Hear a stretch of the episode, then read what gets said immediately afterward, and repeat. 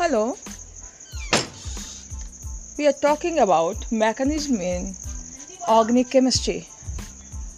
हमारी केमिस्ट्री में कितनी प्रकार की टोटल मैकेनिज्म हो सकते हैं कुछ ऐसी रिएक्शंस हैं जिसमें हम न्यूक्लियोफाइल्स का यूज़ करते हैं, जहाँ पर जो रिएजेंट है, वो न्यूक्लियोफाइल होता है, और कुछ ऐसी रिएक्शंस होंगी जहाँ पर हमारा जो रिएजेंट होगा वो इलेक्ट्रोफाइल होगा। मींस न्यूक्लियोफाइल जिसके पास या तो इलेक्ट्रॉन की अधिकता है या उसके पास कोई लोन पेयर है। इसीलिए तो वो जाना चाह रहा है ऐसे सेंटर के पास जिसके पास पॉजिटिव चार्ज हो। On the other end electrophile means उसके पास या तो पॉजिटिव चार्ज है तो वो जाना चाहेगा किसके पास? जिस कार्बन के पास या जिस ग्रुप के पास निगेटिव चार्ज है। तो बेसिकली केमिस्ट्री में हम दो तरह के रिएजेंट यूज़ करेंगे। एक आपका न्यूक्लियोफिलिक रिएजेंट और एक इलेक्ट्रोफिलिक रिएजेंट अब बात आती है कि ये रिएजेंट एक्ट कैसे करेंगे। तो रिएक्शंस आपकी दो तरह की हो सकती हैं। जब सब्सटीट्यूशन होगा और जब एडिशन होगा।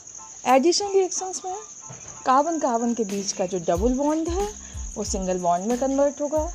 जबकि सब्सटीट्यूशन रिएक्शंस में कोई एक पर्टिकुलर एलिमेंट जैसे हाइड्रोजन हट के उसकी जगह दूसरा रिएजेंट आ जाता है। तो आपकी टोटल रिएक्शंस बेसिक जो हो गई वो nucleophilic substitution nucleophilic addition electrophilic substitution electrophilic addition next आपने पढ़ी थी हेलो एल्केन्स में, जो मैंने अपना प्रीवियस चैप्टर लिया था।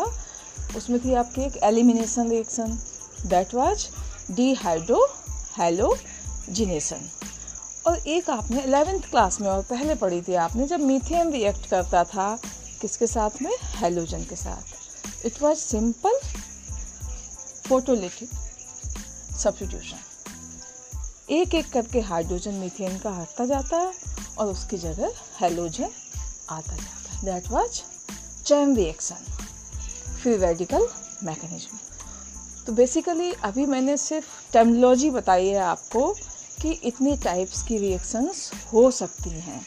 एडिशन रिएक्शंस में जो अनसेचुरेटेड कंपाउंड है, वो सेचुरेटेड में कन्वर्ट हो जाएगा।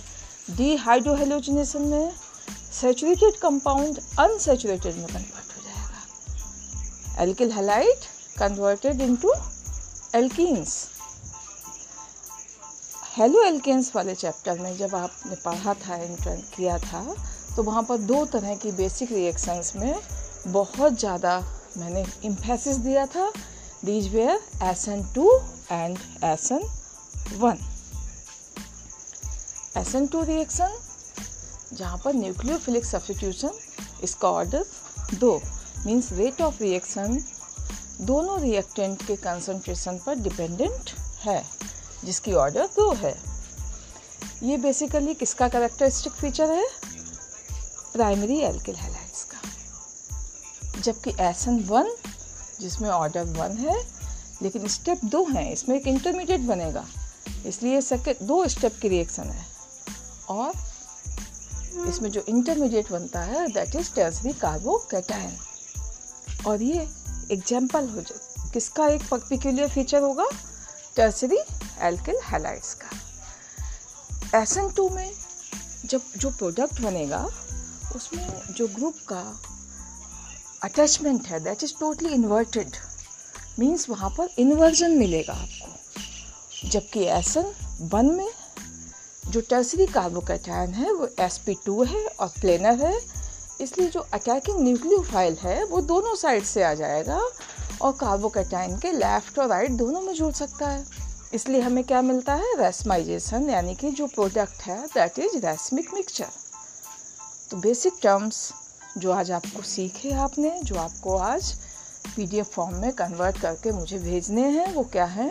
सबसे पहले what is substitution reaction what is addition reactions explain nucleophile as well as electrophile and one example of each and next one is differentiate SN2 and SM1. Okay, if you are having any query, please ask either on WhatsApp or telephonically. Thank you.